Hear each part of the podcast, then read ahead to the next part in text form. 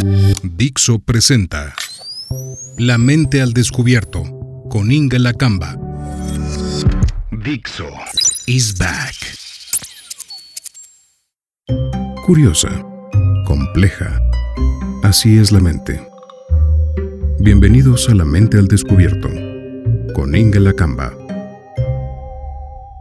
Gracias por estar aquí, en La mente al descubierto este espacio para conversar de lo íntimo, de lo profundo, lo que nos conmueve, pero sobre todo de lo que se siente auténtico, vivido. Este es un espacio donde lo teórico y lo personal se encuentran para que se sienta real. La teoría a veces puede dar consuelo, pero no se siente real. En el episodio de hoy, quiero compartirte todo lo bello que encuentro en eso que se llama solidaridad. Pero sobre todo, cómo en sus muchos ángulos puede salvar y salvarnos. Cuando la vida se pone difícil o ácida o cuesta arriba. No sé cuándo escuches esto, ni lo que hayas pasado, pero lo que sí sé es que si has vivido de verdad, sin taparte los ojos, seguro te has encontrado en momentos de dolor. O te has estrellado con algunos momentos de dolor. Has tenido alguna sensación de profunda soledad. O incluso has llegado a sentir que no perteneces en este mundo como si no hubieses encontrado tu lugar o si lo hubieses perdido.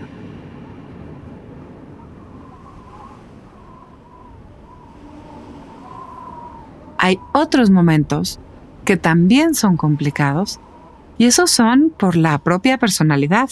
Uno es el que es, el que puede o la que puede. Por ejemplo, hay preguntas que uno se hace muchas veces en la vida. Seguro te suenan de aquí varias. ¿Estoy haciendo lo que me gusta? ¿Mi trabajo o mis labores sirven de algo? ¿Esto que hago tiene sentido? ¿O, puede dar sentido a mi proyecto de vida? Estas preguntas también nos arrinconan y a veces queremos esquina de ellas, ¿no? Porque sí, puede ser que a veces estén expresadas con curiosidad, pero muchas otras, más de las que nos damos cuenta, tienen el chasquido de un látigo. Y en lugar de abrir puertas, dan portazos y si son a nuestra frente, más.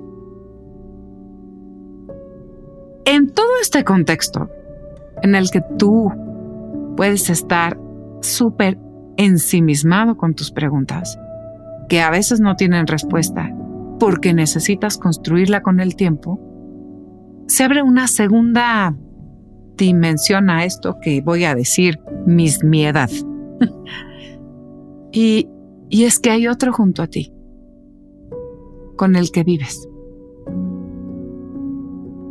Ese otro, que pueden ser muchísimos y que a eso vamos, le puede dar sentido a la vida y a lo que estás haciendo. Te saca de esa relación contigo mismo en la que nada más vas y vienes con tus preguntas y comentarios y tus propias dudas y tus expectativas y lo que tenías que hacer. Y por ahí alguien va a meter la palabra procrastinar y todas esas cosas. Y, ese otro, ese ser uno con alguien más, ese es el momento mágico de la solidaridad. Solidaridad viene de un adjetivo latino que tiene que ver con lo sólido, lo macizo, lo consistente, lo completo, lo entero, ¿Te das cuenta qué bonito se oye eso? ¿Te das cuenta que si lo pones en el contexto de cuando uno se siente inacabado, esto llena bonito?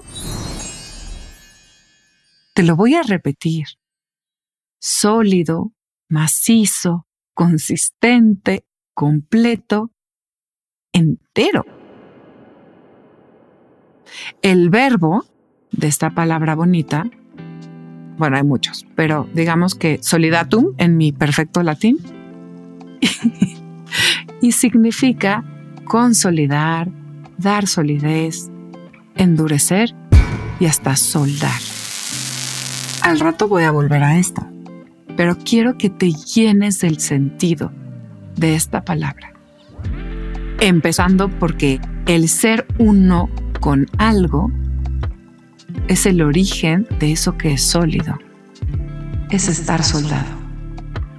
Si te has sentido en ese cachito aparte del mundo, puedes imaginar la emoción que es estar soldado, pegadito a alguien. Es una palabra que, al ser muy completa, se la han querido apropiar todos. Partidos, movimientos políticos, programas, oportunistas del lenguaje. Y entonces se convierte algo así como en una flor que habiendo sido apretada por muchos, por muchas manos, queda marchita y sin olor. Pero tenemos todo el derecho de recuperar esta palabra preciosa, hacerla nuestra, disfrutarla, vivirla y sentirnos orgullosos de ella, porque es nuestra y porque la hemos vivido. Y te voy a contar este ejemplo. Si tú vives en México, sobre todo en la Ciudad de México, sabrás de ese terrible sismo del 85 que modificó por completo el rostro de nuestra ciudad. Está temblando, está temblando un poquitito. No se asusten, vamos a quedarnos. Les doy la hora. 7 de la mañana, 10, ah, Chihuahua, 7 de la mañana, 19 minutos 42 segundos, tiempo del centro de México. Sigue temblando un poquitito, pero pues vamos a tomarlo con una gran tranquilidad. Vamos a esperar un segundo para poder hablar.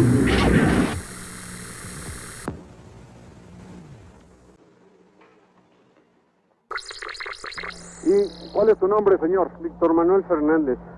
¿Qué pasa, señor? ¿Por qué está usted tan agobiado? Aquí estaba mi negocio, era el restaurante Superleche.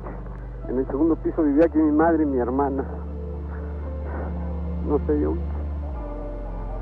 No le puedo decir nada al licenciado.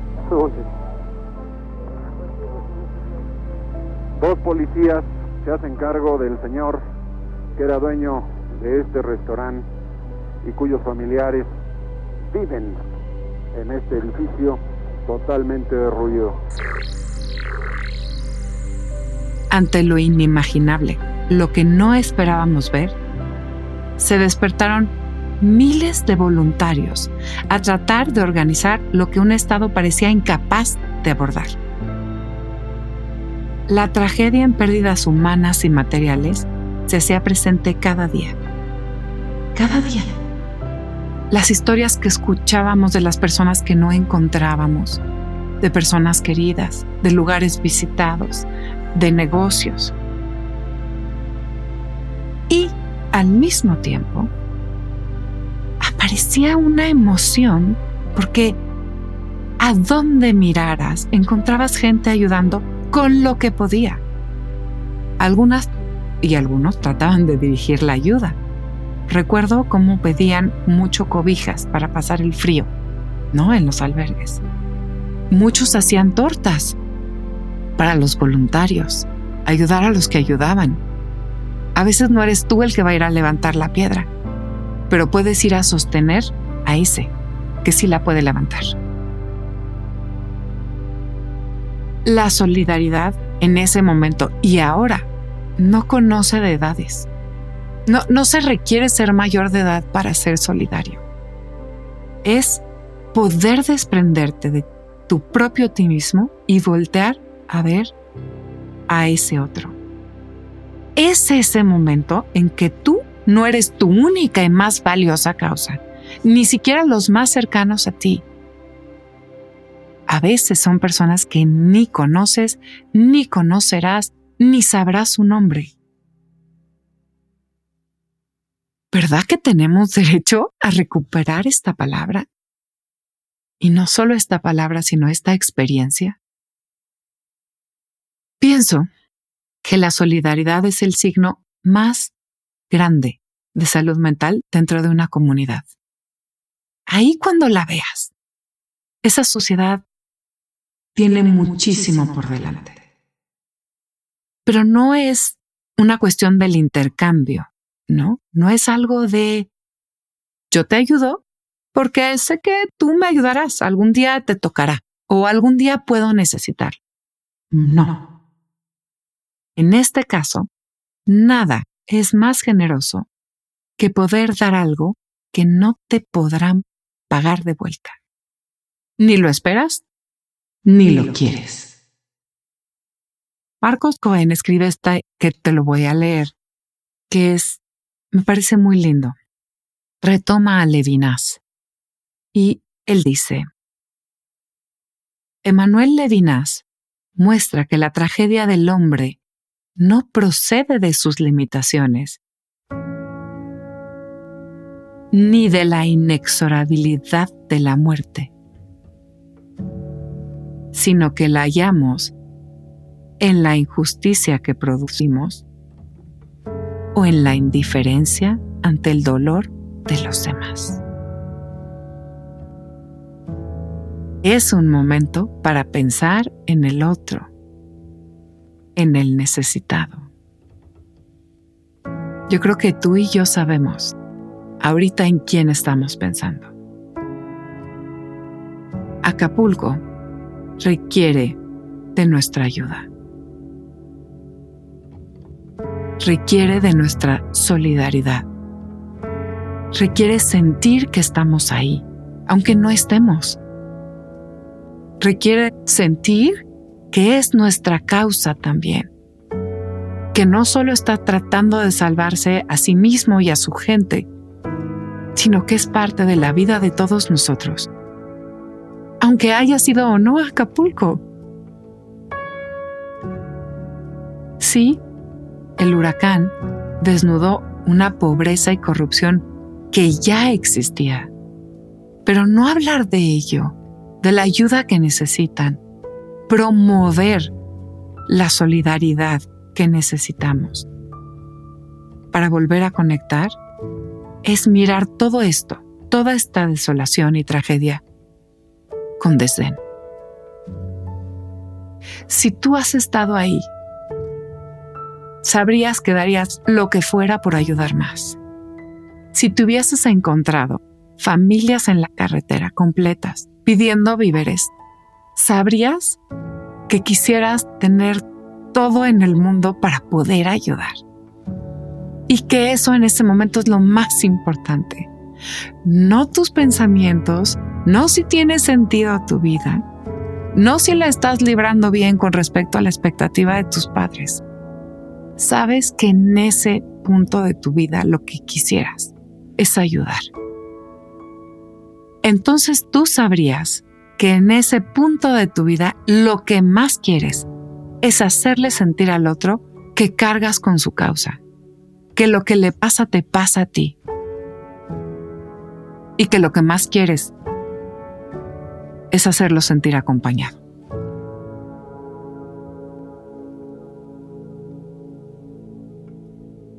Te pregunto, ¿tú sabes si eres solidario?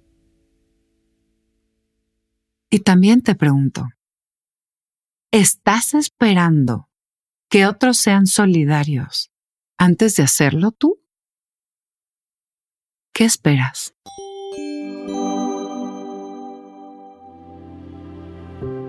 Si llegaste hasta aquí, muchas gracias. Si quieres conocer más, visita mi página www.ingelapsi.com, mi cuenta de Twitter y de Instagram arroba ingelapsi y la de TikTok ingelapsi. Necesitamos espacios para estar juntos, pensar juntos, ser unos con otros, salir de nosotros mismos, evitar que el silencio caiga sobre las tragedias y hacer de la solidaridad no solo una conversación, sino una forma de vida. Te pido que compartas este podcast con dos o tres personas con las que quieras vivir este tema para que vayamos ganando terreno a la solidaridad.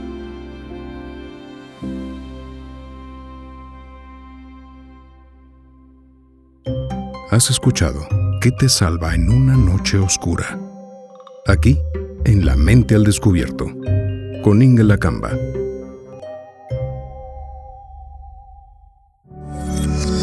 Dixo is back.